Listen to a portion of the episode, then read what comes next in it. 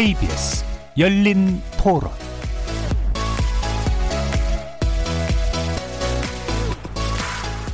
안녕하십니까. KBS 열린 토론 정준희입니다.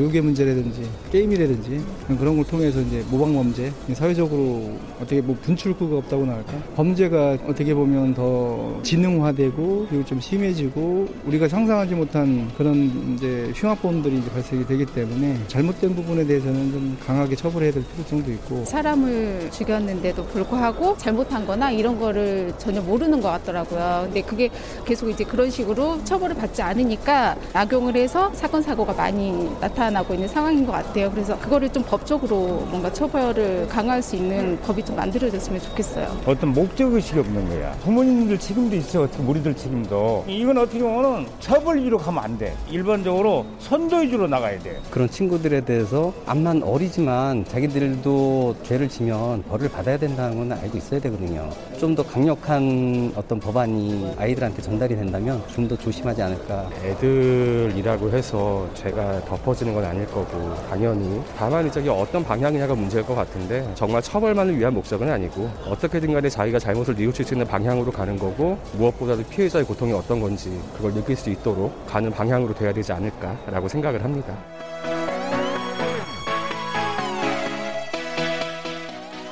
거리에서 만나본 시민들의 의견 어떻게들 들으셨습니까? 오늘 토론 주제는 바로 심각해지는 10대 청소년 범죄와 정부 대책 어떻게 생각하십니까?입니다. 대화명 태평양, 텔레그램의 엠번방과 박사방으로 통칭되는 디지털 성범죄 사건에서 성착취물 유포에 적극 가담한 인물이죠.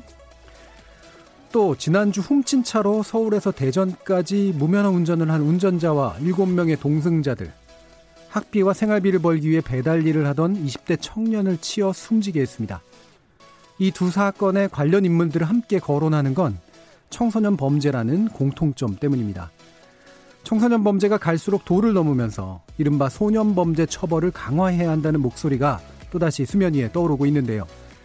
하지만 소년법이 제정된 취지는 처벌이 아닌 교화에 있는 만큼 우범 청소년을 보호하는 사회 한정만을 갖추고 공교육, 공교육을 강화하는 것이 우선이라는 반론도 여전합니다. 그래서 오늘 KBS 열린 토론에서는 심각해지는 10대 청소년 범죄와 정부 대책 어떻게 생각하십니까? 라는 주제로 네 분의 전문가들과 함께 깊이 있는 토론 나눠보겠습니다. KBS 열린 토론은 여러분들이 주인공입니다. 문자로 참여하실 분은 9730으로 의견 남겨주십시오. 단문은 50원, 장문은 100원에 정보 이용료가 붙습니다. KBS 모바일 콩, 트위터 계정 KBS 오픈, 그리고 유튜브를 통해서도 무료로 참여하실 수 있습니다. 날카로운, 날카로운 의견과 뜨거운 참여 기다리겠습니다. KBS 열린 토론 지금부터 출발하겠습니다. 살아 있습니다. 토론이 살아 있습니다. 살아있는 토론, KBS 열린 토론. 토론은 라디오가 진짜입니다. 진짜 토론, KBS 열린 토론.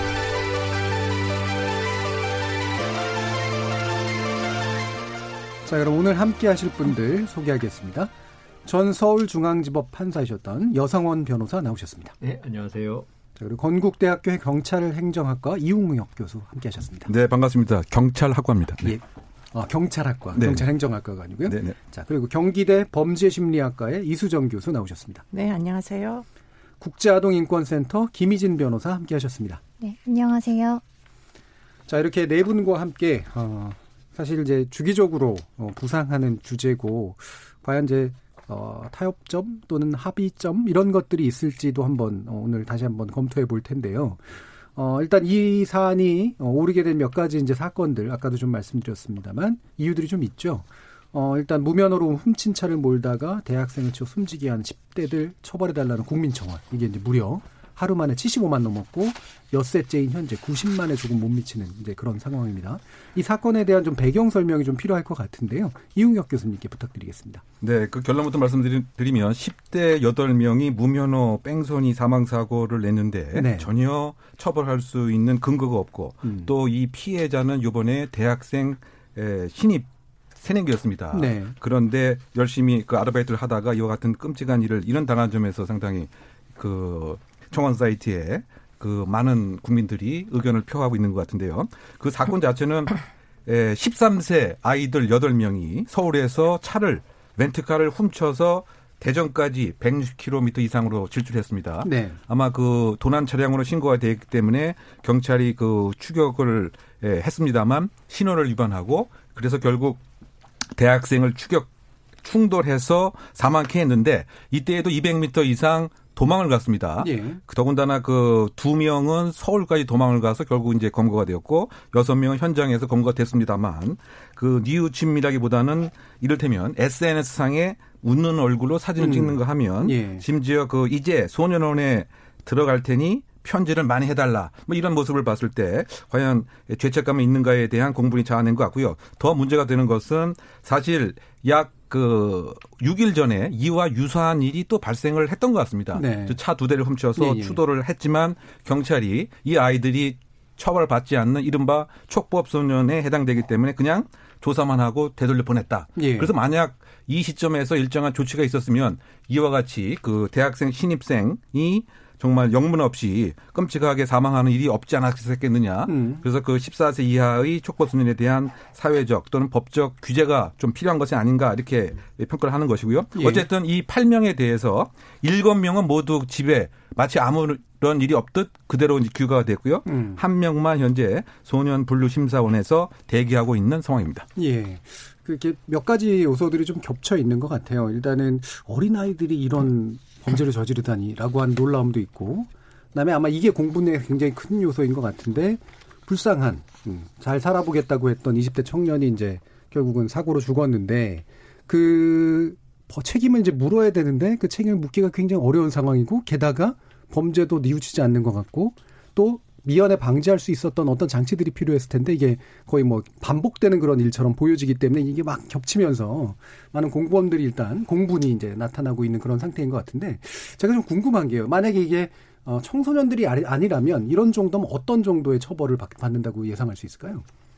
일단 이거 상당히 일단 구속이 예. 바로 되는 거죠. 구속이 일단 왜냐하면 이제 음. 이거는 그 도주치사 일반 음. 범죄가 아니고 특별 음. 특가법상 그 도주치사기 때문에 예. 거의 그 전원이 구속될 가능성이 상당히 크다고 봐야 되는데 예. 소년법의 그 특칙에 의하면 예를 들면 소년들은 에, 아주 중대한 사유가 아니면 구속 자체가 안 되는 음. 즉 나름대로 그 어, 형사법의 특별 혜택을 받는 이런 것이 가장 큰 이제 그 차이가 그 있을 것 같고요. 예. 그 다음에 이제 예를 들면 그 집에 이렇게 아무런 일이 없듯 그대로 뭐 귀가 되는 이런 상태가 이제 아닌 상태에서 예. 소위 그, 어, 저 수사 자체가 바로 이제 시작되는 이런 상황인데 음. 지금은 이제 어떤 형사적 제재와 무슨 예. 정부의 관여와 이것이 아무것도 안 되는 이런 것이 가장 큰 차별점이죠. 음, 일단 이제 구속은 당연히 되는 거고 구속 이후에 이제 수사가 막 진행이 돼야 되는데 그 상태도 아닌 것 이 부분이 아마 큰 차이로 보이는데 뭐 쉽게 짐작하기는 어렵겠습니다만 그래도 만약에 이제 형량 같은 것이 나온다면 보통 어느 정도로 예상하실까요? 그러니까 이게 지금 또 무면허입니다. 예. 그 법원에서 특가법이라고 그래요. 이제 뭐랑 막 예. 특별 가중 범죄 특정 범죄 가중 처벌등에 관한 예. 법률 예. 너무 기니까 보통 예. 우리 이제 법조인들은 특가법이라고 예. 그러는데요. 특가법에 이제 뺑소니죠. 이게 소위 음. 네. 그러니까 사람을 사망시켜 놓고 뺑소니 치면은 거의 무기징역 음. 또는 뭐 사, 사형은 제가 있는지 기억은 안 나는데 음. 무기징역 이상에 해당하는 네. 아주 중요한 범죄고 그렇다가 무면허니까 예. 그건 더 가중 요소가 됩니다. 그렇죠. 형을 예. 더 음주운전까지 있는 경우도 상당히 많아요. 음. 왜 사람들이 특, 그 뺑소니 치는 이유 중에 많은 부분이 무면허 또는 음주를 네. 들키지 않게 뺑소니를 하는데요. 지금 이 상태 정도면은 제 생각에는 적어도 예. 징역 10년 이상은 성인이라면 예. 나올 만한 아주 중대한 사안입니다. 음, 바로 이제 그 부분에서 좀 큰 격차가 느껴지는 건 맞는 것 같은데 결국은 키는 이제 촉법 소년이다라고 하는 것, 즉 직접적인 수사와 처벌이 이제 불가능한 상태라고 하는 것 이런 건데 법률 용어라고 하는 게 참 난감하잖아요. 이 촉법 소년뿐만 아니라 연관된 용어들도 좀 있는 것 같은데 김미진 변호사님 좀 간단히 좀 정리 부탁드릴 수 있을까요? 촉법 소년에 대해서 말씀을 드리면 우리나라는 이제 19세 미만인 사람 아동이라고 칭하겠습니다. 네. 아동이 범죄를 행한 경우에 관련된 법이 크게 두 가지가 있습니다. 하나는 이제 형법인데요. 이제 형법은 만 14세 미만은 형사 미성년자로 정하고 있어서 예. 14세 미만인 경우에는 범죄를 행했다 하더라도 형법상 처벌 대상이 아닙니다. 음. 그 밖에 소년법이 있는데 이제 소년법은 만 19세 미만인 아동이 그들의 사회복귀를 지원하고자 형사처벌 아닌 특별조치를 정하는 법입니다. 예. 뭐 수강명령이나 사회봉사, 이제 보호관찰, 아동복지시설에 감호 위탁하거나 가장 중한 소년원 송치 등의 보호 처분이 적용되는 경우를 말하는데요. 예. 이 소년법은 10세 이상부터 19세 미만인 사람을 대상으로 합니다. 음. 이 중에서 이제 10세 이상이면서 14세 미만인 소년, 즉 형법상 처벌 대상은 아니지만 소년법이 정하는 처분을 받을 수 있는 연령대를 촉법 소년이라고 부르고 있습니다. 예. 촉법 소년은 법에 정해져 있는 용어는 아니고요. 음. 이제 학계에서 강학상 부르는 음. 용어인데요. 추가적으로 말씀드리면 소년법은 10세 이상부터 적용되기 때문에 10세 이상이면서 19세 미만인 소년은 보호 처분도 받을 수 있고 예. 형사 처벌도 받을 수 있습니다. 예. 그러면 지금 현재 현행 소년법과 형법이 규정하고 있는 것에 이제 중첩되는 영역에 있는 소년들이 이제 촉법 소년이 되는 그런 측면이 있을까요? 형법이 적용되지 예. 않는 않으면, 않으면서 예. 음. 14세 이상은 예. 이제 형법과 네. 소년법이 같이 적용되고, 같이 적용되고 예. 14세 미만 10세 이상은 음. 어, 소년법만 적용되고 보호처분 대상만 되고요. 예. 아예 10세 미만은 아무런 형사 처분을 안 받는 그렇죠. 예. 맞습니다. 자, 그래서 이제 그러면 이와 같은 문제들이 나오는 게 어, 결국은 소년법의 적용에 의해 가지고 실질적으로 뭔가 이렇게 어떤 형법적인 처벌들이 안 되면서 하지만 범죄는 충분히 저지를 만한 것 같은 그런 연령대다라고 그렇게 이해를 해도 되나요? 이 경우에는 아무런 처분이 없다라고는 할 수는 없죠. 음. 13세기 때문에 보호 처분이라는 형사 특별 절차가 적용되는 경우고요. 음.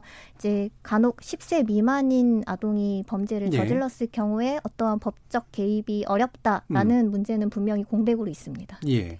자 그러면 이제 그래서 조, 종종 이렇게 나오는 것이 지금 현재와 같은 상황들이 자꾸 이제 벌어지니까 국민청원도 있고 그래서 결국 연령을 낮추자는 얘기잖아요. 그러니까 처벌이 가능한 연령이라고 하는 부분을 낮춰서 결국 책임을 이제 물어야 된다라고 하는 것이 이제 핵심적인 논지일 텐데 이 부분은 지금까지 이제 많이 논쟁이 됐던 것으로 이제 알고 있습니다. 그래서 이 현재 이제 또 나오고 있는 정부 정책 아마도 이제 낮추려고 하는 이제 그런 모습으로 보이고 있는데요. 이 부분에서 기본적으로 어떤 의견들을 갖고 계신지 먼저 네 분께 묻고 그다음에 좀 더 쟁점 토론 들어가 보도록 하겠습니다. 이수정 교수님. 네, 저는 일단 나이를 낮추는 게 별로 의미가 없다라고 없다. 생각을 음. 하는 입장입니다. 왜냐하면 나이를 낮추어서 적용할 수 있는 대상자 군이 사실 숫자로 보면 몇백 명에 불과하기 때문에 1년에 예. 다 예. 합쳐서 그러니까 지금 결국은 쟁점이 되는 것은 이제 그 만 13세 아이들에게 형사처벌을 할 수 있느냐. 그게 음. 이제 결국 한 살 낮추면 13살이거든요. 예. 그러면 1년에 13살짜리가 형사처벌을 받을 만한 사건을 저지르는 애들이 대체 몇 명인가. 사례수가. 음. 네, 별로 많지가 않습니다. 기껏해야 음. 뭐, 아, 아마 500명도 채 되지 않을 가능성이 매우 높아요. 예. 그러면 그 500명도 채 되지 않는 애들을 형사처벌을 한다고 해가지고 그러면 바뀌느냐. 음. 소년 범죄의 이제 심각화의 일로가 이제 문제인데 예. 바뀐다면 애들이 갑자기 각성을 하면서 음. 온 나라 청소년들이 아 나이가 한 살 어려졌으니까 난 비행에 가담하면 안 되겠다 이렇게 경각심을 가질 만한 사안이면 이건 충분히 뭐 이득이 있다 이런 음. 생각이 들지만 기껏해야 몇백 명 더 이제 그 형사처분을 받는다 손치더라도 어, 이제 일반인들이 잘 모르시는 부분이 있는 게 형사법원으로 가면은 예. 형사법원에 전문 이제 판사님 계시지만 이제 판사님이 이 사건을 보시게 되는 거예요. 예. 그런데 그 판사님은 지금 이 열세 살짜리의 범죄도 보시지만 어, 뭐 연쇄 살인 사건도 다루고 예. 뭐 굉장히 끔찍한 뭐 강간 살인 사건 같은 것도 다루고 음. 그러시다 보니까 판사 입장에서 보면 지금 열세 살짜리가 교통사고를 내가지고 왔다 손 치더라도 사실은 너무 어릴 거란 말이죠. 예. 그렇기 때문에 그 지금 형사처벌을 받아서 형사법원으로 가더라도 집행유예 비율 같은 게 굉장히 높습니다. 네. 그래서 오히려 형사법원으로 가가지고 이제 지금 현재는 14살이니까요. 14살짜리를 소년 법원으로 보냈으면은 소년원이라도 가면 만약에 10호 처분을 받으면 2년이라도 자유를 박탈당하고 소년원을 가 있을 수가 있는데 예. 만약에 똑같은 사건을 형사법원으로 음. 보내니까 결국은 어른들과 뒤섞여서 구치소에 몇 개월 있다가 예. 결국은 집행유예가 돼서 6개월 만에 풀려나는 경우가 굉장히 허다하다는 거예요. 예. 그러다 보니까 오히려 그렇게 하는 게 그 아이들에게는 사실은 경각심을 일으키기가 굉장히 어렵겠죠. 음. 그러다 보니 별 하나 붙였다라는 식의 에, 뭐 어떤 뭐더 해이한 음. 이런 생각으로 그야말로 구치소에서 알게 된 어른 범죄자들하고 뒤섞여 가지고 네. 지금 더 큰 문제를 일으킬 수도 있는 상황이라는 거예요. 예. 그렇기 때문에 연령을 낮추는 것에 무조건 제가 반대하는 게 아니라 음. 대안을 마련을 한다면 그렇다면 연령을 낮추는 건 충분히 가능하다. 음. 그렇기 때문에 지금 연령을 낮추어서 이 아이들이 갈 곳은 어디냐? 일단 미결 기간 동안은 구치소로 가서 어른들하고 예. 뒤섞여 있을 거고요. 그 다음에 이제 확정령을 받, 받으면은 이제 소년 교도소라는 데를 가요. 음. 김천에 우리나라에서 소년 교도소 딱 한 군데 있는데요. 사실 거기에 수용되어 있는 소년 수들은 사실 얼마 안 됩니다. 또 음. 몇백 명 정도밖에 안 돼요. 나머지는 전부 다, 다 집행유예가 돼서 풀려나기 예. 때문에 그러면은 그 형사 처분을 받은 소년들이 김천 소년 교도소에서 그러면 그들에게 꼭 필요한 어차피 10대니까 친사회화가 돼야 되는 게 이들의 가장 큰 과제잖아요. 예. 뭐 만약에 친사회화의 기회를 놓친다 그러면 엠번방이 되는 겁니다. 음. 탈규범이 돼서 물불을 가리지 않는 그야말로 범죄 수익을 위해서 무엇이든 하는 예. 이런 이제 미성년자들로 성장할 가능성이 굉장히 높다는 거예요. 예. 그렇기 때문에 교육을 제공해야 되는데 소년 교도소를 교육기관으로 변신시킨다면 저는 나이를 낮춰도 된다. 음. 네. 알겠습니다. 그럼 일단 요약을 해보면 일단 대상, 그러니까 한 살을 낮춘다고 해서 대상 사례 수가 그다지 많이 느는 것도 아니고 포괄 범위가 그다음에 그것 때문에 경각심이 사실은 그렇게 증가하는 것도 아니고 심지어는 그렇게 해서 처벌이 된다고 하더라도 집행유예 날 가능성이 상당히 높고 그다음에 어 실제로 이제 소년 원에서라도 송치가 되는 그런 상태가 아니라 외려 이제 소년 교도소라든가 아니면 성인들하고 이제 섞이는 그런 현상들까지 나타날 수 있다. 그래서 대안이 아직은 부족한 그런 상태라고 보시는 거네요. 제가 예. 보충하겠는데. 예, 여성원 변호사님. 소년에 대해서 이제 오늘 주제도 나오는데 예. 형이 너무 약하다. 음. 아, 오히려 소년법이 음. 어떤 소년의 조속한 사회 복귀를 촉진하는 데 의미가 있는 법인데 예. 실제적으로 소년 이 범죄한 소년을 보호하는 것처럼 이 법이 운용되고 있다. 예. 그게 이때까지 많은 생각이었고 제가 88년에 판사 인관을 했는데 그 당시에 소년법 사건은 있죠. 사소한 절도, 그다음 뭐 사소한 폭행. 예. 그러니까 지금 하, 말씀하신 대로 이게 아주 가벼웠어요.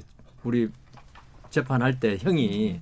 그런데 지금 우리 이웅열 교수님이 설명하신 지금 그 살인 어, 저 자동차 사고 네. 이 정도가 만일에 이게 소년 보호 처분 안 가고 만일 형사범으로 오면요 예. 여기에 대해서는 어느 판사하고 이걸 집행유예 해줄 수는 없고요 음. 제가 아까 말씀드린 대로 뭐 성인 같으면 10년 이상이 될지 몰라도 음. 적어도 5년 이상을 할 것 같고요 장기 단기 5년 장기 10년 네. 그다음 또 우리 이수정 교수님 많은 걱정을 하시는 성인범들과 섞여가지고 할 근데 이, 이 정도 되면요 교도소에 분류 분류를 합니다. 이 어른들하고 섞여 있으면 엄청난 학대를 당하고 교도소 내에서 또 학대를 당할 수 있거든요. 예. 그래서 고, 그런 부분은 조금 이제 그 걱정을 크게 안 하셔도 됩니다. 예, 알겠습니다. 약간 예. 더 이제 가까이서 말씀을 해주시면 잘 들릴 것 아, 같습니다. 아, 예, 예. 그러니까 우리가 오늘 이렇게 토의할 때 기본 전제를 좀 분명하게 할 필요가 있을 것 같습니다. 예. 예를 들면 이제 그 호기심 때문에 뭐 예쁜 뭐 인형 하나 훔치고 또는 뭐 호기심 때문에 축구공 하나 훔치는 이런 아이들 논하는 게 아닙니다. 네. 소위 말해서 우리가 지금 사례를 들었던 또는 그 관악산에서 그런 잔혹하게 폭행을 했던 음. 이른바 그 만성적 소년 범죄에 대해서 예. 우리가 이렇게 방치를 할 것이냐 이런 부분에서 얘기를 하는 것이고요. 음. 소년범의 전반적인 것은 이런 아이들은 즉 바꿔 얘기하면 이제 그 에, 이쁜 인형 좋아하는 아이들은 개선 교화의 가능성이 상당 부분 있습니다. 네. 그런데 그렇지 않은 아이들은 반드시 그러느냐 범죄학적 통계를 보면 교화의 가능성이 상당히 그 적다. 이른바 그 만성적 범죄인의 길을 예. 걷고 있는 이런 경향이 있다라고 이렇게 얘기하고 있습니다. 그렇다고 어쨌든 뭐 가능성을 그대로 어 봉쇄할 필요는 없지만 그리고 그 이제 두 번째 전제는 아까 잠깐 말씀하신 것처럼 숫자가 적다고 해서 아무 일을 안 하면 듯 하는 것은 상당히 좀 낭만적인 태도가 아닌가 이런 생각이 들어요. 그중에 강력 범죄자에 대해서 뭔가 그렇죠. 필요하다. 예를 들면 음. 이제 우리가 연쇄 살인 같은 경우 10년에 한 건도 안 생깁니다. 예. 그렇다고 해서 한 건뿐이 안 되니까 음. 뭐 이렇게 우리가 사형이라든가 적극적으로 수사 할 필요가 있느냐 그런 논리하고 비슷하게 가면 음. 이건 상당히 좀 문제가 있지 않는가 그 예. 생각이 들고요. 전 처벌을 안 하자는 얘기는 아니고요. 아니고. 예. 그러니까 그 숫자가 소년법을 적용하는 것도 처벌이 그렇죠. 아니라고 생각하지 않아요. 그러니까 숫자가 음. 적기 때문에 이건 뭐 무슨 효과가 있겠느냐 이 얘기를 피해자 부모가 들었을 때는 예. 그야말로 야 이게 형사 정의는 어디에 갔느냐 음. 이런 반발을 분명히 할 것 같습니다. 네. 왜냐하면 우리 아이는 지금 만신창하게 돼 있는데 음. 가해자는 음. 아무 일 없다는 듯이 그냥 뻔뻔하게 다 돌아다니는 것이 음. 과연 이제 그 정의의 관념이 맞느냐 설명 한 명, 열 명이라도 음. 이건 엄격한 형사적 잣대가 이제 필요한 것이다. 음. 이렇게 저는 생각을 하고요. 예. 더군다나 지금 우리가 그 얘기하는 아이들을 간만히 보면 이런 사례를 봤는데요. 예를 들면 범죄 지능이 엄청나게 그 발달되어 있기 때문에 음. 이것은 이제 그 예, 숫자만 어릴 뿐이지 음. 성인 강력범 못지않은 범죄적 악성이 있는 이런 아이들을 우리가 지금 얘기하고 있는 겁니다. 예. 구체적인 사례를 보게 되면 예를 들면 이제 그 자기 친구 14살 친구 한테 범죄의 길로 이렇게 예, 유인하는 거죠. 예를 들면 음. 오토바이를 이렇게 놓고 오토바이를 훔치게 합니다. 오토바이 훔치는 것을 자기가 보고 나서 내가 신고를 할 텐데 신고를 안 할수 있다. 그러면 너희 부모하고 내가 합의를 하겠다. 그리고 실제로 이 13살, 14살 아이가 자기 친구의 부모하고 합의를 합니다. 예. 그러면 이것은 나이만 14살이지 사실은 완전히 그 만성적 범죄인의 길로 에, 들어간 아이를 인지 능력이 있다는 말씀이시죠. 그렇죠. 예.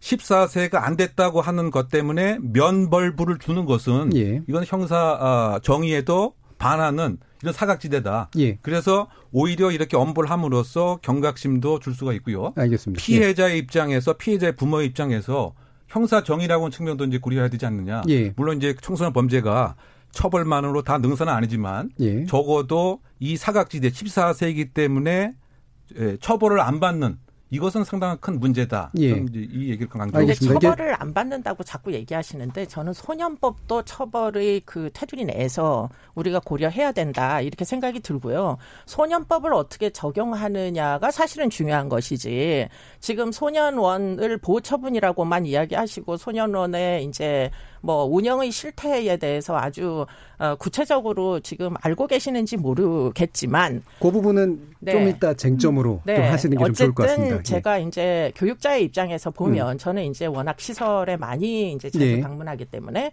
소년원보다 소년 교도소가 하나도 나을 게 없다. 아이들을 갱생시키는데 네. 오히려 아이들이 더 이제 뭐 그야말로 전형적인 프로 범죄자가 돼서 출소할 가능성이 네. 굉장히 높은 데가 제가 알기로는 소년 교도소입니다. 더군다나 그 안에서 나이가 많은 아이들 또는 그 안에 일부 성인들이 있어요. 나이가 네. 그 안에서 많이 먹어가지고 그러면 그런 사람들이 나와가지고 결국 무엇을 하느냐? 결국은 다시 범죄로 빠져듭니다. 알겠습니다. 왜냐하면 지금 이제 처음에 입장 차이를 이제 먼저 확인하려 했는데 네. 입장 차이를 뒷받침하는 말씀들을 다 이렇게 많이 해주시니까 음. 그 부분 나중에 쟁점으로 다시 한번 쪼개 볼게요. 그러면 확인만 일단 먼저 하고 오겠습니다. 여상원 변호사님은 낮추는 것 자체의 문제라기보다는 처벌의 정도를 강력 범죄에 대해서 강하게 하는 게 더 중요하다 이렇게 보시는 입장이신가요? 아, 저는요. 예. 지금 이수정 교수님하고 견해는 같아요. 예. 나이를 낮춘다고 해가지고 범죄가 음. 뭐덜 막 예방 효과가 있고 음. 그 촉법 소년의 나이를 높인다고 해가지고 범죄가 뭐 그 더 많아지는 건 아니다. 예. 저는 이 그 재판을 해본 경험으로서는 예. 범죄에서 제일 중요한 거는 있죠. 일률적인 나이라든가 이런 기준이 아닙니다. 예.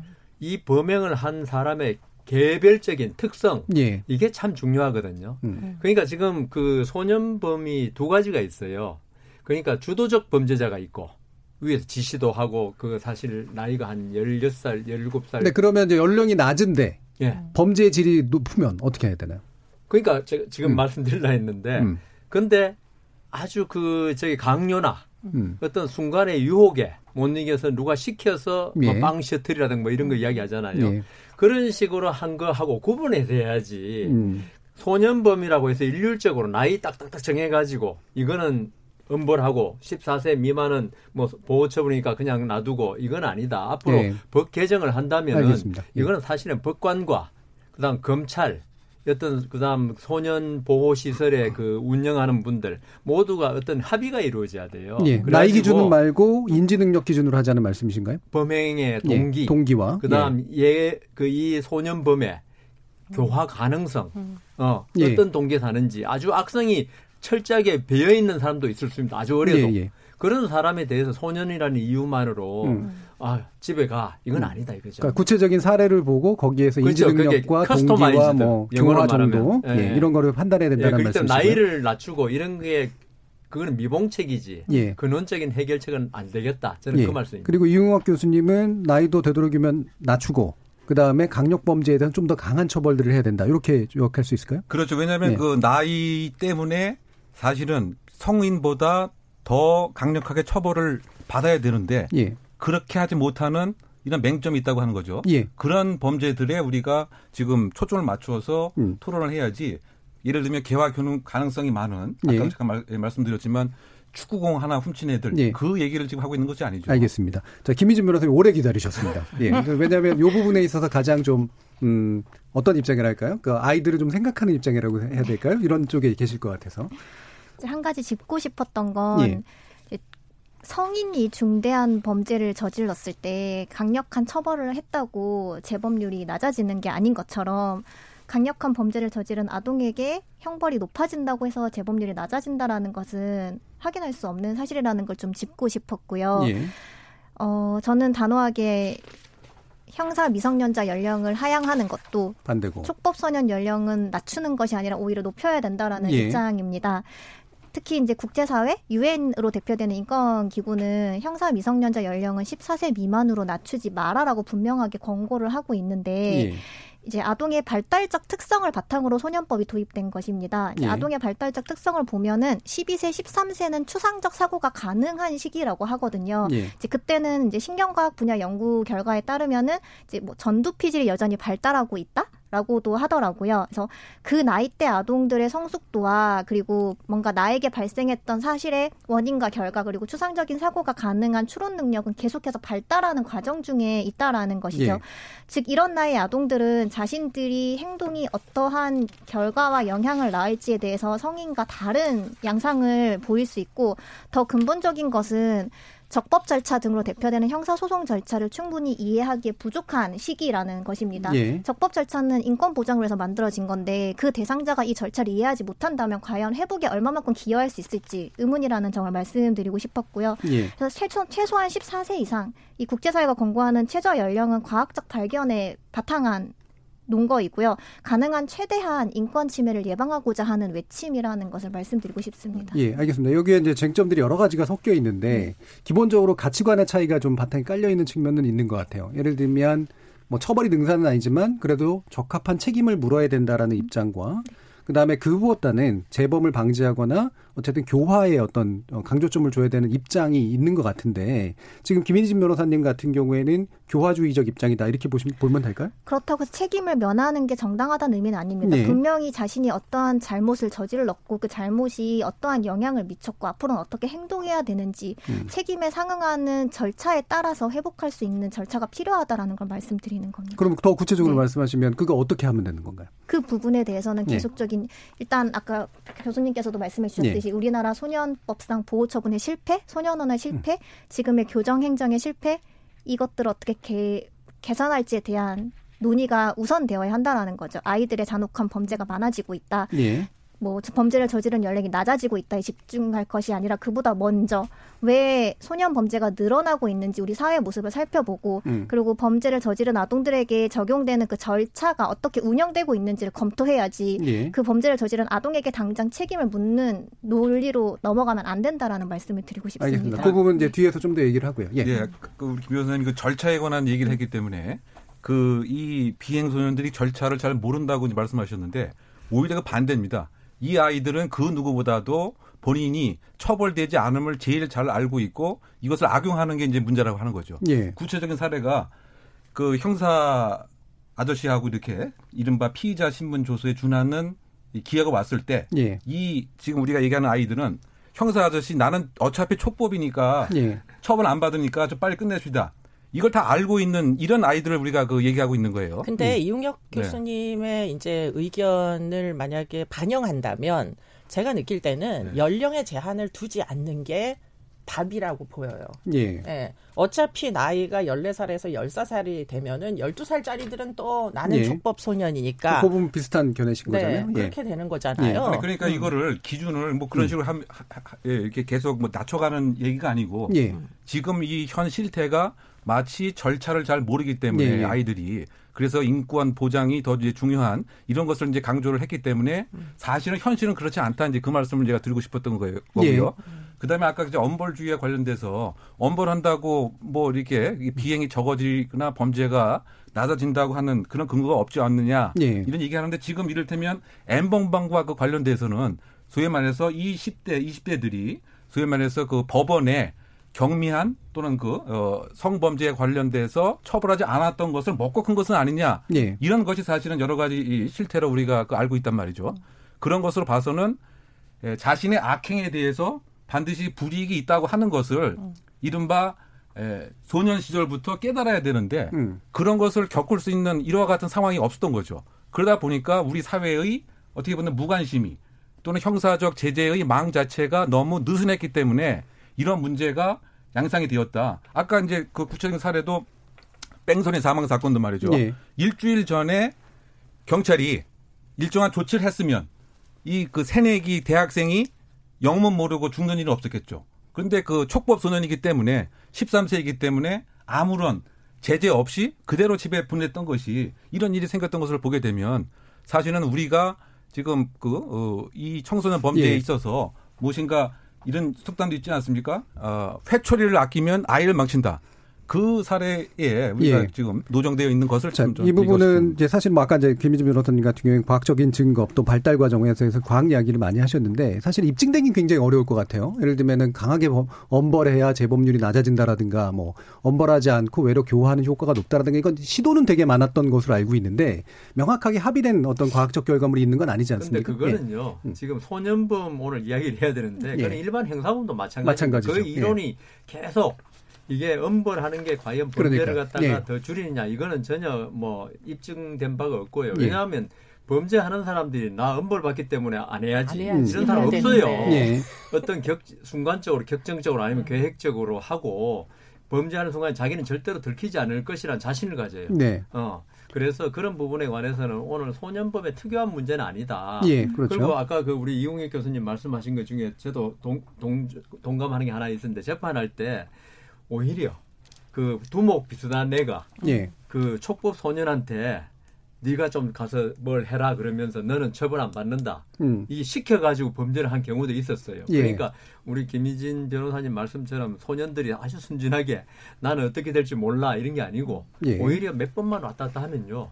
자기 신분이 어떻다는 거 예. 잘하는 친구들이 그러니까 굉장히 많아요. 이게 근데 근본적으로 제가 이제 보는 입장은 회초리라고 아까 이용혁 교수님이 이제 말씀을 하신 부분에 대해서 그러면 우리가 형사 제재로 꼭 회초리를 휘둘러야 되는지 아니면 원래부터 회초리를 가정에서 휘둘 뭐 어떻게든 아이들을 훈육하고 학교에서 교육을 하고 그런 것들이 모두 망가진 결과 지금 형사 제재밖에 남지 않아서 편의적으로 제일 쉬우니까 예. 법을 바꿔가지고 그냥 회초리를 휘두르면 된다라는 결론부터 그냥 누구를 비난하는 건 너무 쉽거든요. 예. 대안을 제시하는 건 어렵지만 그러니까 지금 다 같이 손가락질을 하면서 회초리를 휘둘러라 휘둘러라 하고 다들 얘기하지만 그렇게 해서 회초리를 휘둘러 봤자 아까 판사님이 말씀하신 대로 결국은 낙인을 찍고 또 낙인을 찍고 또 낙인을 찍어 찍어서 결국에는 돌이킬 수 없는 사람으로 성장시킬 가능성이 훨씬 더 농후하다는 거예요. 예. 자, 이 부분은 이제 증거로서 또는 이제 과학적인 어떤 보편적인 이제 진리의 형태로 표현되긴 대단히 어려울 거고 네. 상당 부분은 가치관이고 상당 부분은 개개인들이 이제 경험하신 어떤 사건에서 나오는 그런 경험들 뭐 아니요, 뭐 이런 이론은 것도 있습니다. 예. 아까 이제 김 변호사님 얘기를 하신 내용 중에서 예. 형식적 추론이라는 인간의 기본적인 발달의 원리라는 게 있어요. 예.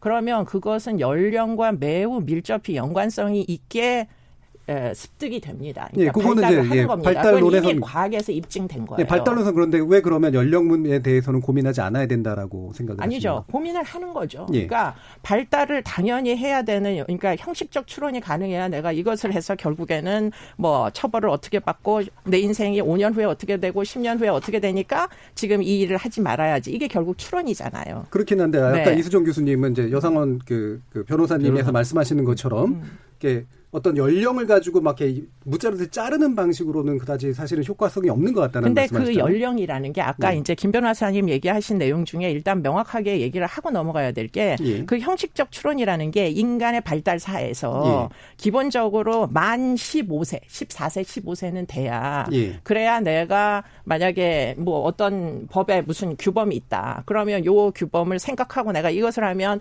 이렇게 처벌을 받는구나 하는 추론이 자연적으로 되는 연령이 과학 분야에서 입증된 게 만 14에서 14세에서 15세는 돼야 그게 충분히 발달한다. 그렇기 그러면 그 논리라면은 14세로 정해야 되겠네요. 그렇기 때문에 예. 그게 14세가 어, 느날 갑자기 튀어나온 게 아니고요. 예. 성적인 자기결정권도 역시 마찬가지예요. 예. 외국에서 왜 만 16세 미만, 만 15세 미만으로 정하느냐. 그러니까 제가 자꾸 이제 여쭙는 음. 이유가 연령에 대해서 이제 무자르 자르는 건 별로 옳지 않다라고 말씀을 하셨는데 음. 과학적인 결과는 14세, 15세에서부터 제대로 된 인지가 시작된다라고 중요한 연령인 건 틀림이 없다는 말씀이에요. 예. 그것도 예. 이제 옛날 사람들 기준으로 하면 예. 그 정도 되겠죠. 그, 그 샘플을 그렇게 하면. 근데 그거는 그런데, 지금 연구를 해도 그렇게 나옵니다. 아, 그러니까 그런데 네. 지금 보면 우리가 이 나이라고 인지 조정 능력, 예. 불법 행위 조정 능력이라고 하는 것은 무엇을 인풋 했느냐, 그리고 학습 능력이 어떻게 되느냐 이것에 사실은 연동해서 변할 수밖에 없는 겁니다. 예. 그런데 지금 우리가 14세라고 우리나라에서 이제 정한 그 기준을 보게 되면 예. 1950년대 그 중간인 거죠. 그때의 그 이를테면 예, 아이와 지금의 아이가 연령과 행위 조정 능력이 동일하느냐? 지금은 인터넷을 통해서 여러 가지 학습 매체를 통해서 다양한 자극을 통해서 그야말로 유튜브를 통해서 더군다나 범죄 같은 거는 더 많이 지능이 그 발달되는 거죠.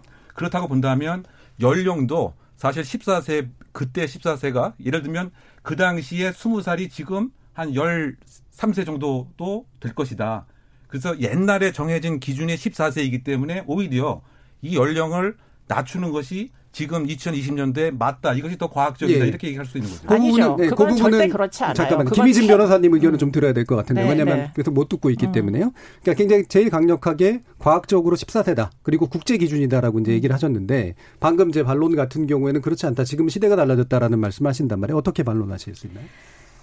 사실 2007년이었던가요? 촉법소년 연령을 예. 12세부터 10세로 낮췄던 게. 근데 그때 이후로 범죄율이 높아졌다, 범죄가 더 잔혹해졌다 그런 건 통계적으로 입증된 사실이 없습니다. 음. 법의 적용 연령이 더 낮아졌다고 해서 범죄가 더 늘어났다라고 통계적으로 10년이 넘게 입증이 되지 않은 이 현실을 바탕으로 볼 때에도 물론 한두 건 혹은 요즘에는 좀 더 언론 보도가 활성화됨으로써 대중에게 노출되는 잔혹한 범죄, 청소년 범죄가 더 많아졌다라는 경향성도 간과할 수 없을 것 같고요. 음. 그리고 기준이 굉장히 중요할 수밖에 없는 게 굉장히 예외적인 케이스도 있겠죠. 굉장히 빠른 인지적 발달 능력을 보이고 예. 굉장히 타고난 때부터 왠지 영악하다고밖에 할 수 없는 예. 그런 사람들도 분명히 있겠지만 일반적으로는 그렇지 않다라는 점을 먼저 생각하셔야 되는 게 아닌가 말씀드리고 예. 싶습니다. 그러면 이제 네. 묶어서 요거 가지고 요것만 한번 짚어보고 이제 청취자 문자 좀 들으려고 하는데요. 지금 이제 아까 이제 그 여변 여변호사님께서 아, 죄송합니다. 남 변호사님 여사님 말씀드리는 것 같아서 여상원 변호사님께서 어이 스위스 그러니까 말씀하신 게 이제 스위스 사례하고 좀 유사한 것 같은데 네. 스위스에서는 전문가들이 감정을 해가지고 사례별로 네. 충분한 인지 능력이나 행동 능력을 네. 갖췄다라고 볼 때 이제 적용을 하거나 안 하거나 이렇게 한다는 말씀이시잖아요. 그 부분하고 마찬가지 맥락으로 이해하면 되나요? 아 그렇죠. 예. 저는 그 나이가 중요한 게 아니다. 예. 진짜 아까 우리 김희진 변호사님 말씀대로 음. 타고난 천재성을 천재성을 좋은 데 썼으면 좋은데 나쁜 음. 데 쓰는 천재적인 범죄자 충분히 외국에도 사례가 있을 거예요. 예. 그런 경우하고 지적 장애도 조금 가지고 어떤 어둔하게 모든 사회생활을 하는 친구하고 나이가 같다고 해가지고 같은 잣대를 들이대는 건 안 맞다. 음. 그래서 저는 그 오늘 뭐 우리 이수정 교수님 심리 전문가고 다 하신데 예. 앞으로 이런 문제에 있어서 판사가 독자죠. 판사들은 있죠. 사실 성인 범죄를 재판하는데 전문가들이지 예. 소년범 물론 가정법원에서 그것만 몇 년씩 하는 분도 있지만 대부분은 한 1, 2년 하고 떠나고 그렇죠. 전문가가 예. 될 수가 없어요. 네. 그래서 또 소년범 담당하는 판사들이 나이가 좀 젊은 판사들입니다. 대체로. 그냥 소년 단독 판사라 그래가지고 예. 그래서 어떤 애를 키워보고 이런 게 필요한데 그래서 앞으로는 이런 소년범을 다룸에 있어서 전문가라고 할 수 있는 분들, 그러니까 심리 상담 하시는 분들, 그 다음 정신과 의사라든가 이런 분들이 어떤 처벌에 앞서서 이 촉법 소년 또는 그 14세 어, 이상 그 범죄자 데려다 놓고 예. 충분한 어떤 진단이 돼야 됩니다. 음. 이게 과연 아까 제가 말씀드렸지 않습니까? 범행 동기가 뭐고 예. 의 그러니까 악성은 앞으로 교정될 가능성이 있는지 예. 아니면 예. 이미 뿌리 박혀 가지고 어려도 뿌리 박힐 수 있습니다. 어려도 나이가 어려도 어, 범죄 악성이 뿌리 박힐 수 있, 으니까 그런 걸 좀 따져 가지고 예. 판단해야지. 알겠습니다. 나이 14세, 뭐 19세 이게 중요한 건 아니다. 그러니까 범죄 정도, 그다음에 동기 뭐 이런 것들을 다 함께 전문가들과 함께 가능성도 중요합니다. 예. 어, 보고선 좀 판단해야 된다라는 요 의견에 대해서 혹시 반론 있으면 거기까지만 듣겠습니다. 먼저. 그러니까 반론은 아니고요. 예. 그러니까 소년 전담 재판부가 음. 사실은 모든 걸 다 감정 평가하고 그리고는 그 중에 일부는 형사 처벌이 필요하다. 또 이제 일부는 소년 처벌로도 충분하다. 예. 이런 것들을 판정을 할 수 있는 전담 재판부가 있다면 저희가 이런 고민을 아마 음. 할 겁니다. 예. 그리고는 영국 같은 경우에는 제가 알기로는 7살짜리도 처벌하는 걸로 알고 있어요.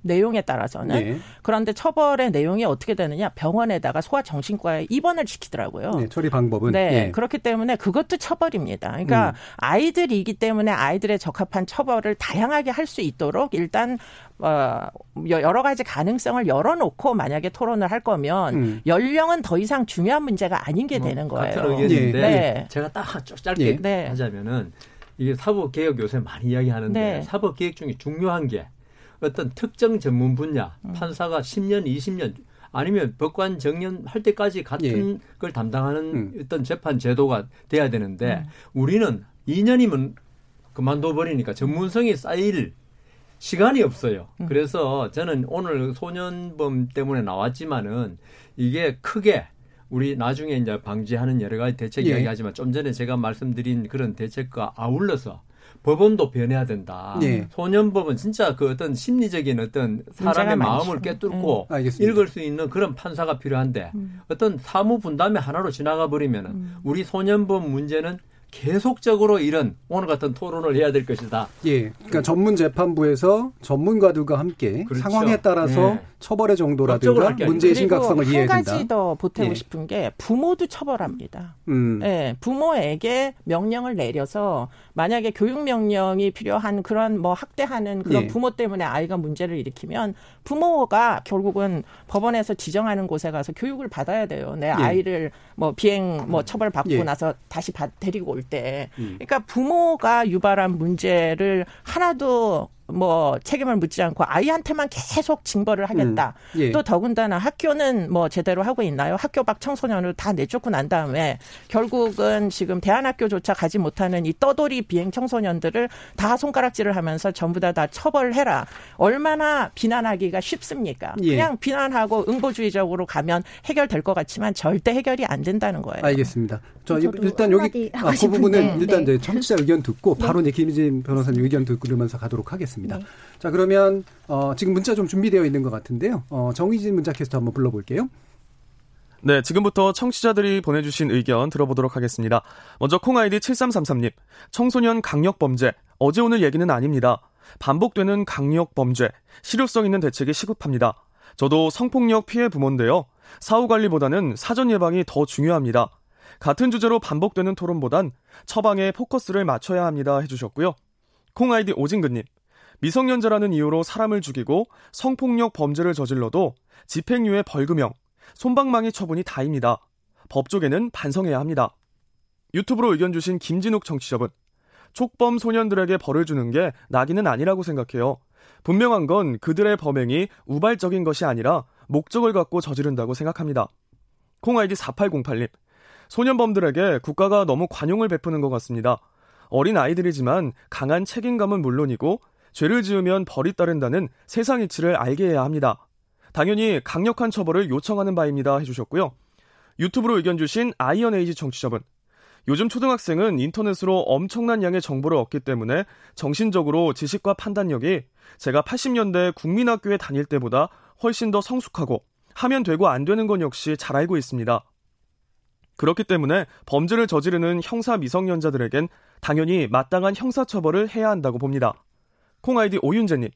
청소년에게 학교는 즐겁고 유익하고 행복감을 느낄 수 있는 곳이 되어야 하는데 학교는 그저 시험을 대비하고 지식 교육만을 위한 공간일 뿐입니다.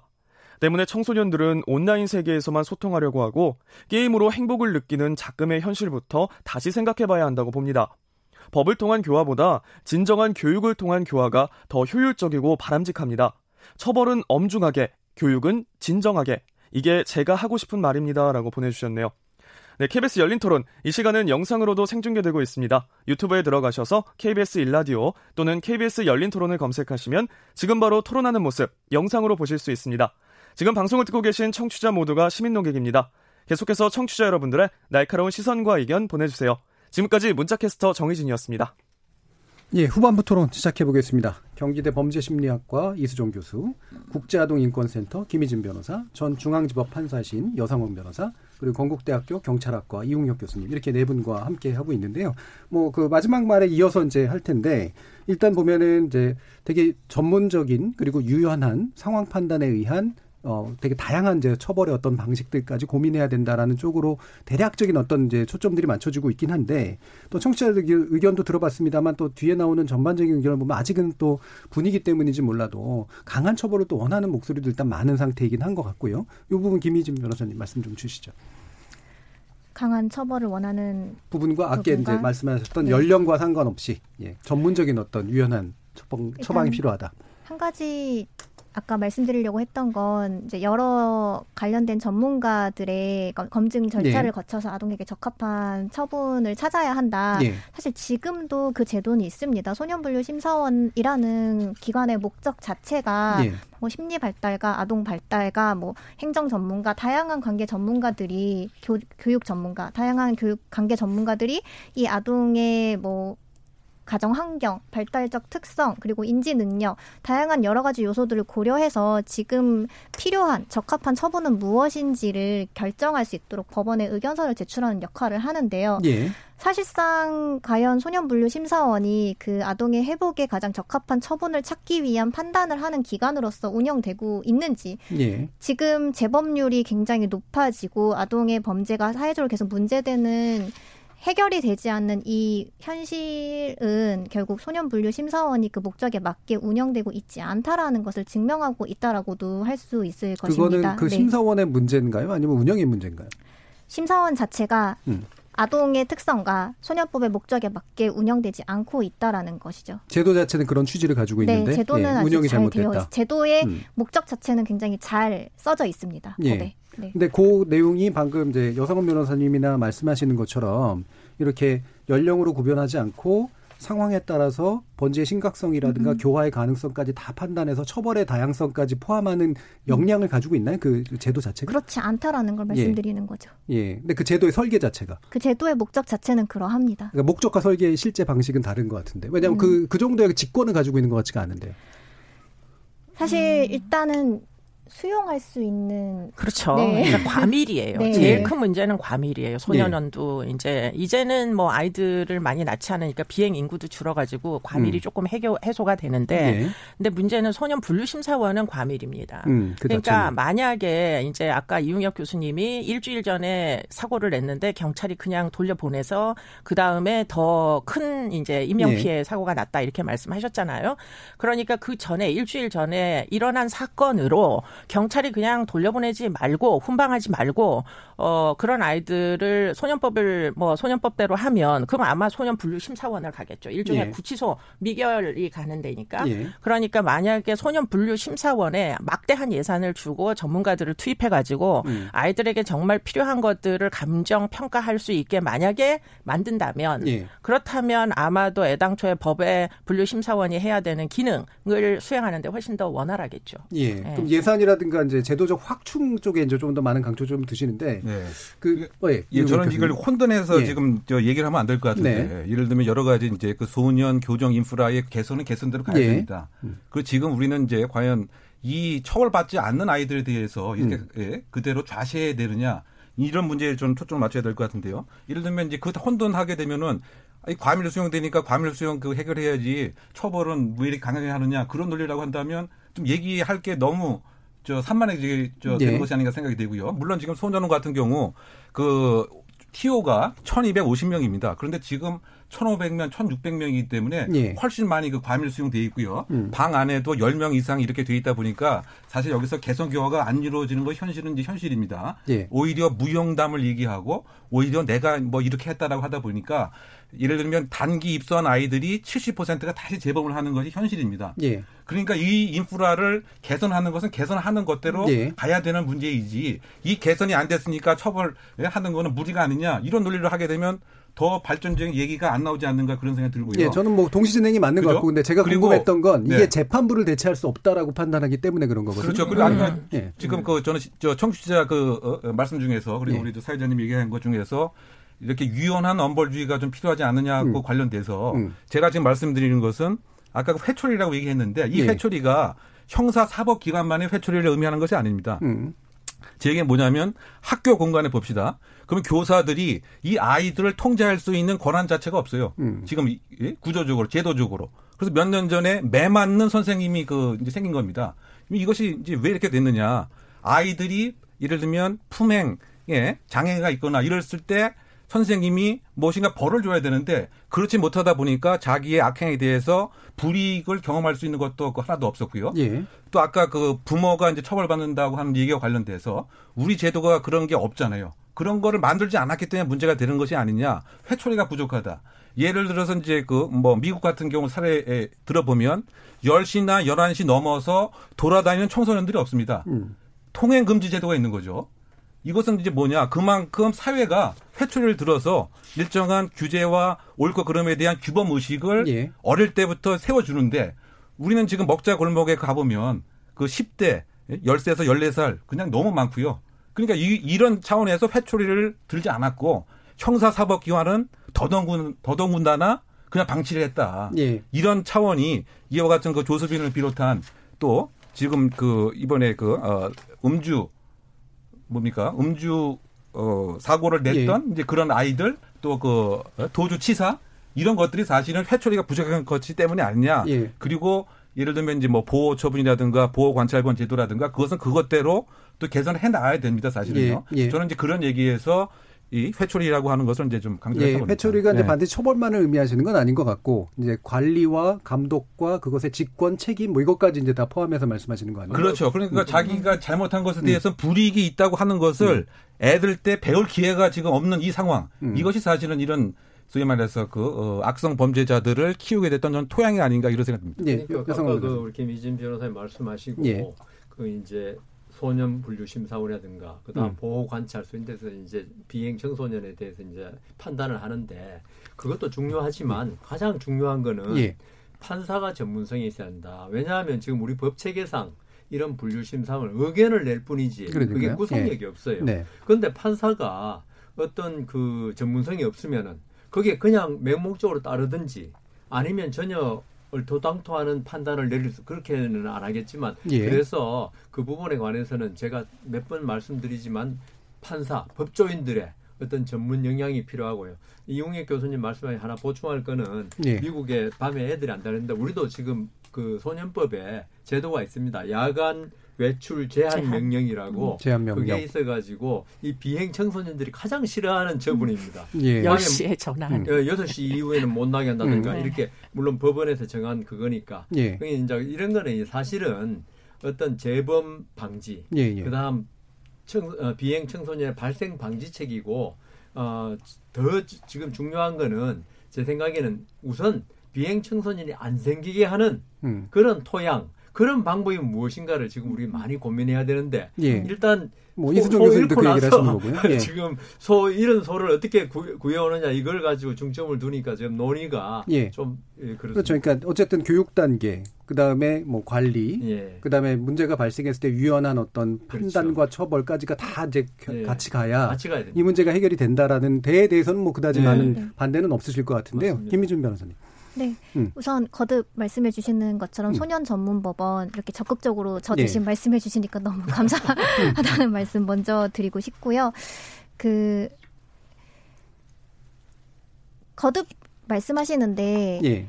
10세 이상인 아동에게도 분명히 처분은 적용이 되고 그것은 처벌받지 않는다라고 표현할 수 있는 성질의 것이 절대 아닙니다. 예. 그것조차 분명히 아이들의 신체의 자유를 구속하고 어떠한 형태의 제재를 가하는 처분이 맞고요.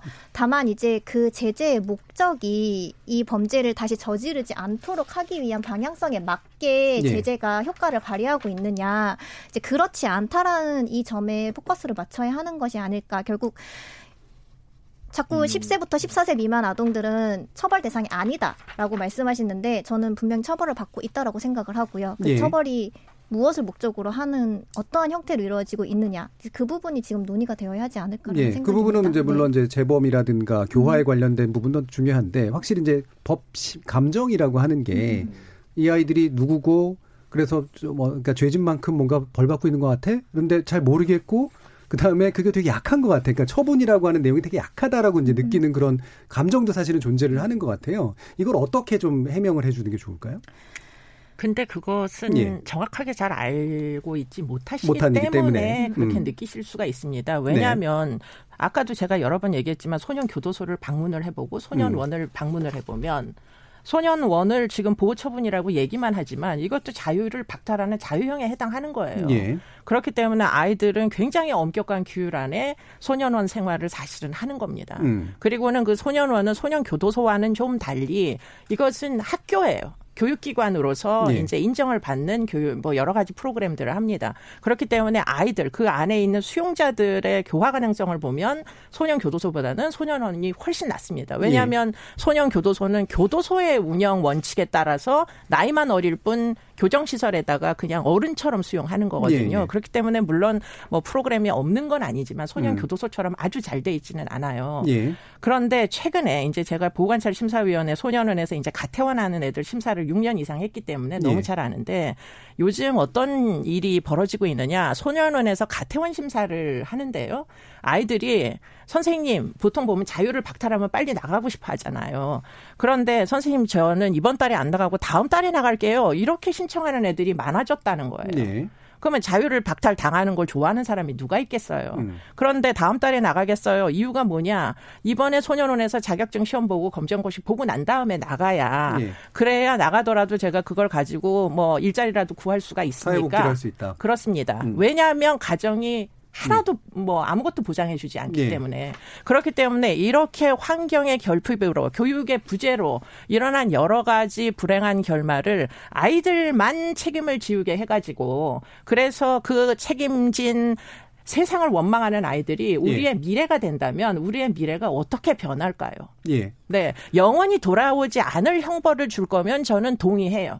무기징역 내지는 가석방 없는 뭐 음. 종신형 이런 거를 아이들한테도 줄 수 있으면은 아까 그 교통사고 난 애를 그냥 영원히 교도소에다가 잡아두면은 그러면 그 아이가 나중에 나와가지고 벌릴 여러 가지 위험성으로부터 저는 별로 불안할 이유가 예. 없는데 문제는 기껏해야 5년형을 받고 소년 교도소에 갔다가 5년 후에 나오면 나이가 몇 살입니까? 기껏해야 20대 초반이에요. 그러면 또 비슷한 일을 더 심각한 일을 저지를 예. 가능성이 훨씬 더 높다는 거죠. 예. 그러니까 응보주의라는 것은 갚아라. 안 갚음을 해라. 복수를 해라. 네 잘못에 대해서 피해자의 잘못에 대해서 네가 다 책임져라 하고 얘기하기는 굉장히 쉬운데 문제는 그 끝에 무엇이 놓이는가를 생각해 보면 예. 아마도 청소년기를 모두 교육을 박탈한 어떤 이상한 조주빈 같은 성인이 발생하겠죠. 알겠습니다. 자, 그럼 미국 같은 경우를 보니까 예, 말이죠. 예. 몇년 전에 발생한 사건인데 9살 아이를 살해했습니다. 예. 지금 말씀처럼 종신형을 부과했습니다. 음. 근데 형사 정치적으로 그렇게 선택을 한 거죠. 예. 엄벌주의를 그렇게 한 겁니다. 마찬가지로 영국에서 테러를 했던 10살 아이가 있어요. 예. 역시 그 무기징역이었던 거죠. 예. 그런데 우리는 이 소년법의 그 특칙으로 암만 그 예, 엄한 비인간적 범죄를 해도 15년 또는 20년이 이제 그 상한선입니다. 이만큼 또 차이가 있는 겁니다. 그러니까 지금 그 얘기한 대로 그러니까 그 엄벌주의를 하려면 확실하게 더 하는 것이 이를 이를테면 소위 말해서 그 생애 지속형 범죄자들을 범죄를 억제하는 데 효과가 있다. 예. 대부분의 우리가 이제 이를테면 전 인구 중에서 96%는 청소년 때 한 번 범죄하고 또는 두 번 범죄하고 세 번 범죄하고 안 합니다. 그런데 6%에 그 해당되는 예. 사람들이 생애 지속형 범죄자로 이제 크는 겁니다. 예. 그러면 우리 전체가 이제 봤을 때 과연 94%의 그 안전 더 중요한 것인지 또는 6%의 일정한 그 어, 엄벌주의 또 자유에 대한 제한이 네. 중요한 것인지 그거는 이제 그 나라가 선택할 형사 예. 정책적 가치의 문제인데 예. 우리는 지금까지 선택한 형사 정책적 가치가 소년에게 있어서는 너무 14세 미만에 있어서는 낭만적으로 대했던 것은 아니냐. 예. 저는 그 얘기를 계속 그럼 그러니까 기본적인 내용은 네. 어쩌면 선생님이랑 저랑 생각하는 게 비슷할 수도 있어요. 예. 그러니까 근본적으로 철학을 바꿀 거면 가능한 일이다. 음. 그러나 무자르듯이 14세를 13세로 예. 낮춘다고 하나도 달라질 게 없다. 예, 그 부분은 이제 아까 좀 네. 어느 정도 얘기가 된 것 같고 요거 한번 짚어보죠 그러면. 그러니까 현재와 같은 법 감정이 그러니까 불만이 생겨나는 중요한 또 이유랄까 경험이랄까 이런 게 범죄가 점점 심각해지고 있어. 특히 어린아이들이 점점 심각한 범죄를 저질러. 특히나 디지털 성범죄 같은 경우에는 특히 어린아이들이 많이 해. 라고 하는 이제 어떤 인식인데 이게 그냥 직관적 인식인지 아니면 좀 뒷받침이 될 수 있는 어떤 과학적인 토대가 있는 인식인지. 아주 잘못된 인식이라고 보이는 예, 게요. 예. 지금 엠번방 비슷한 이제 여러 가지 성 착취물을 돈을 범죄 수익을 위해 가지고 예. 그런 것들 다룬 아이들. 음. 그 아이들이 원래 어떤 아이들이었느냐 이게 사실은 역사가 좀 봐야 될 필요가 있어요. 예. 원래 조건 만남이라고 해가지고 가출 청소년들을 대상으로 어른들이 성 매수를 굉장히 많이 했습니다. 그런 범죄들이 있죠. 그러다가 네. 남자 아이들이 그 중에 일부 끼어 있으면 음. 음란물을 찍어요. 음. 성관계를 할 때. 그래가지고 그걸 필미로 성 매수 남들을 협박하는 게 조건 강도예요. 예. 그런데 거기에 랜덤 채팅 애플리케이션이라는 IT 기업들이 마구 예. 들어가서 그게 사실은 온라인으로 다 옮겨 붙은 데다가 결국은 제재를 하니까. 예. 하드 뭐 웹하드 때문에 이제 경찰이 제재하기 시작하니까 텔레그램으로 외국 이제 서버로 옮겨간 겁니다. 예. 그러면서 SNS도 이제 발생을 하고 그래서 이제 이렇게 커진 건데요. 문제는 그러면 이들이 이제 그런 10대를 이제 경험해 와서 지금 20대 초반 또는 아직은 예. 10대인 아이들, 나쁜 아이들 그런 아이들이 있는데 이 아이들이 만든 음란물에 그 소비자가 몇 살인지 아세요? 평균적으로? 30대입니다. 네. 네. 그러면 이 30대는 그러면 도대체 어디서 출연했느냐. 이것은 사실은 기존에 우리 사회에 이런 needs가 존재했었다. 아이들의 성을 사고 파는 그것을 범법화를 하지 않았던 needs가 있었는데 문제는 이런 생태계가 존재하는 겁니다. 범죄의 네. 생태계가 있는 거고요. 그 범죄의 생태계 기존에는 성상납 뭐 이런 것들로 old generation은 그런 것들로 성 매수를 했었는데 지금은 이게 온라인으로 옮겨 붙어서 이제 온라인 성 착취물을 거를 사용하는 30대가 된 예. 거고요. 그들은 먹잇감을 찾는데 가장 방어 기능이 불가능한 어려운 이런 이제 10대들을 먹잇감으로 삼고 이제 이 성산업이라는 게 예. 전에도 있었고 지금은 텔레그램이라는 방법을 이용해서 좀 변신한 거죠. 예. 그렇기 때문에 지금 이 아이들만 가지고 그러면 이 10대 아이 뭐 14살짜리도 심지어 가해자로 있다고 지금 알려지고 예. 있어가지고 14살, 16살짜리만 그러면 엄벌하면 이 성산업의 생태계가 그럼 우리 우리나라가 바뀔까? 라고 생각해 보면 하나도 바뀔 그러니까 기존의 이제 범죄 구조, 특히나 이제 성인에 서 촉발된 범죄 구조라고 하는 것이 그대로 이제 디지털 시대로 이전해 온 것이다라는 그렇죠. 그런 애들이 어디서 배웠겠어요. 돈이 예. 되는 걸. 그러면 이제 전반적으로 어린 아이들의 범죄가 잔악해지고 뭔가 심각해지고 있다는 데에 대해서는 사실을 잘 모르고 하는 소리다라는 아니죠. 어린 애들의 범죄는 심각해요. 걔네들을, 그 자체는 걔네들을 그렇게 예. 만든 게 누구냐고요. 음. 책임이 어디 있느냐고요. 원래 책임주의라면서요. 사법제로는 그러니까, 책임주의잖아요. 그러니까 심각해지는 건 맞는데 다만 그 책임은 왜 어린애가 어린애가 왜 져야 돼요? 예. 왜 30대는 왜 책임을 예. 지면 안 돼요? 뭐 제가 혼날 일은 아닌 것 같고요. 그러니까, 예. 그러니까 많은 예. 사람들이 손가락질 하기는 너무 쉬운데 예. 근본적으로 원인을 쭉 따라가다 보면 이거는 정말 기성세대의 잘못으로 예. 지금 오늘날의 어린애들이 이 모양 이 꼴이 된 것이지 우리가 알겠습니다. 이 부분 이웅혁 교수님 예. 아니 근데 그런 논리면은 책임 있는 사람 아무도 없는 거죠. 음. 바꿔 얘기하면 이제 그 계속 가둘 수 없기 때문에 가두면 안 된다. 또는 이제 그 성산업이 이미 토착되어 있기 때문에 이건 애들이 책임이 아니다. 또는 이제 뭐 실업 구조가 양극화가 되기 때문에 이거는 청소년 강력 범죄 원인이 아니다. 그러면 도대체 청소년은 모든 것으로부터 모든 비행으로부터 자유롭게 되는 겁니까? 자기 결정은 자기가 이제 해야 된다는 얘기죠. 그렇, 그렇다고 봤을 네. 때 그랬을 때 우리 형사 사법 기관이 또는 관련 기관이 무엇인가를 액션을 취해야지 다 다른 탓이기 때문에 엄벌주의 하면 안 되고 또 강력하게 교화하면 안 되고 또 교정 인프라가 부족하기 때문에 이거 소용없다. 그럼 할 수 있는 게 없잖아요. 그래서 아니죠. 그거는 그것대로 음. 발전이 분명히 그 돼야 되는 건 맞습니다. 예, 어떻게 어떻게 본다면 예. 선거 관련되는 것도 상업성이 많이 그 깔아 있는 것도 예. 맞죠. 그거는 그것대로 개선 교화시켜야 될 이런 부분인데 형사사법기관이 할 수 있는 것도 찾아서 해야 되는데 예. 지금까지는 아무것도 하, 지 않았던 것은 아니냐. 예. 그것에 대해서 이제 얘기를 해야지 탓이 제3자 탓이고 환경 예. 탓이기 때문에 아이는 너무나 순수하고 낭만적인 거고 깨끗한 거기 예, 때문에 예, 제가 나머지 시간을 제 두 분께 드릴 텐데 예, 그 김민진 변호사님 먼저 말씀하실래요? 아니면 예, 여성 제가 먼저 할게요. 여성 변호사님. 아 지금 앵커께서 이게 청소년 범죄가 잔혹해지고 있다. 그 원인 이런 걸 말씀하신 것 같은데. 예. 지금 그러니까 그, 진단에 동의하느냐 예, 이거죠. 예. 저는 100% 동의하고요. 예. 물론 성인 범죄도 잔혹해지고 있어요. 지금 음. 추세가. 근데 청소년 범죄가 왜 잔혹해지냐? 어른 못지않게 잔혹한 게 꽤 나타나고 있어요. 예. 그게 청소년기의 미성숙함, 인지 능력의 어떤 미발달 이게 어떤 사이버 세계하고 정신 세계하고 실제 세계를 혼동하는 게 꽤 많더라. 음. 그게 결국은 아까 말씀드린 디지털 그 문화가 발전하면서 거기서 본 걸 현실하고 혼동을 해요. 이게 어른들은 그게 좀 적은데 그래서 청소년들 범죄가 아주 흉포하고 잔인해지더라. 그래서 예. 어, 대구 학생 어, 학생 자살 사건 아시죠? 음. 거기에서 그 국선 변호인이 그 피자 피고인을 만나고 그 인터뷰를 한 게 있는데 이 친구가 교도소에 앉아가지고 딴 생각하는 게 아니고 다음에 더 어떻게 잔인하게 죽일 수 있을까 음. 그 말을 하더라는 거예요. 그걸 보고 그 국선 변호사가 너무나 놀랬다는 거. 예. 그다음 또 잔인해지는 이유가 하나가 성인 범죄는 있죠. 조직 폭력 이런 거 외에는 개별 범죄가 많습니다. 근데 음. 청소년 범죄는요. 집단 범죄가 많아요. 네. 한 학생 그 여러 학생이 일진부터 뭐 이렇게 해 가지고 어, 약한 학생을 하나 괴롭히는 거. 이 집단 관계라고 그러잖아요, 우리가요. 예. 이 사람들이 개개별로는 이성이 있고 도덕적인데 이게 국가도 그렇고 이 집단이 되면요. 어떤 나치라든가 우리 그 2차 대전 전에 일본이나 군국주의 일본이라든가 예. 이런 범죄가요.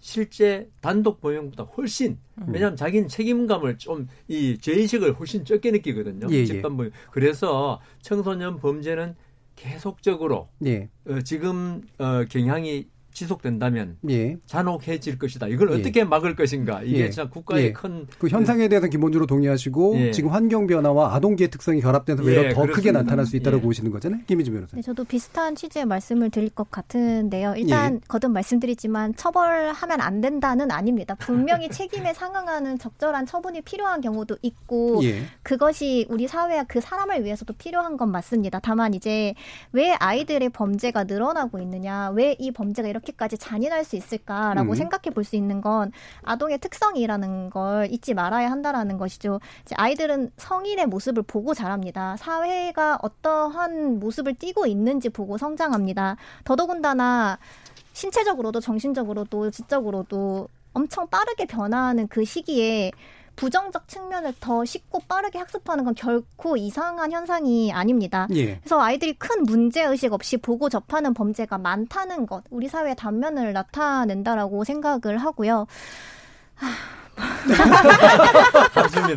자, 그리고 마지막으로 어떤 조언을 해주시고 싶으세요? 네, 1분이 안 남았습니다. 네. 한 가지 말씀드리고 싶은 건 네. 아동은 성인과 다릅니다. 작은 음. 성인이 아닙니다. 축소된 성인이 아닙니다. 그들의 연령과 발달적 특성에 맞는 음. 적절한 처분이 필요하다는 말씀을 계속 드리고 싶습니다. 드리게 되는 거죠. 잠깐만, 네. 여기 네. 한 40초. 예. 네, 치유책으로는 네. 네. 가정이 회복돼야 된다. 네, 맞습니다. 음. 많은 그 비행 청소년이 문제 가정에서 나오거든요. 근데 예. 우리 사회가 지금 급속히 해체되고 있습니다. IMF 이후에. 예. 그래서 이 청소년 범죄 예방에 제일 중요한 거는 우선 정상적인 가정으로 회복되는 게이 음. 청소년 범죄를 막을 근원적인 해결책이다. 학교만으로는 되지 않는다. 이 말씀 드리겠습니다. 예. 사실 이제 타인을 존중한다라는 음. 것은 존중받아본 경험이 없는 사람한테 당연히 요구할 수 있는 것이 네. 아닙니다. 가정에서, 학교에서, 사회에서 내가 충분히 존중받는 사람이라는 것을 알고 있는 사람이 타인을 존중할 수 있지 않을까요? 그것을 잊지 말아야 알겠습니다. 할 것입니다. 예. KBS 열린 토론 오늘은 심각해지는 10대 청소년 범죄와 정부 대책 어떻게 생각하십니까라는 주제로 네 분의 전문가와 함께 토론해 봤습니다. 전 중앙지법 판사이신 여성원 변호사, 건국대학교 경찰학과 이웅혁 교수, 경기대 범죄심리학과 이수정 교수, 그리고 국제아동인권센터 김희진 변호사 이렇게 네 분 모두 수고하셨습니다. 감사합니다. 고맙습니다. 감사합니다. 어, 생방송 놓치, 생방송 놓치신 분들을 위해 나중에 팟캐스트 준비되어 있고요. 매일 새벽 1시에 재방송도 됩니다. 저는 내일 저녁 7시 20분에 다시 찾아뵙겠습니다. 지금까지 KBS 열린 토론 정준이었습니다.